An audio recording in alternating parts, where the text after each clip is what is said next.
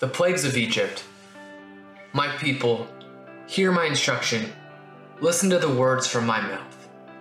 I will declare wise sayings. I will speak mysteries from the past, things we have heard and known, and that our fathers have passed down to us.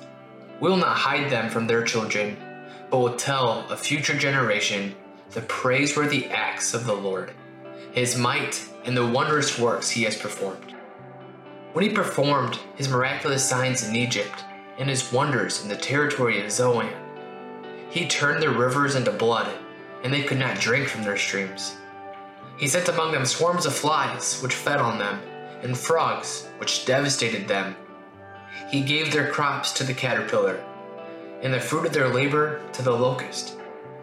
He killed their vines with hail, and their sycamore fig trees with a flood. He handed over their livestock to hail and their cattle to lightning bolts. He sent his burning anger against them. Fury, indignation, and calamity, a band of deadly messengers. He cleared a path for his anger. He did not spare them from death, but delivered their lives to the plague. He struck all the firstborn in Egypt, and the first progeny of the tents of Ham. One Minute with the Bible is brought to you by the Christian Standard Bible.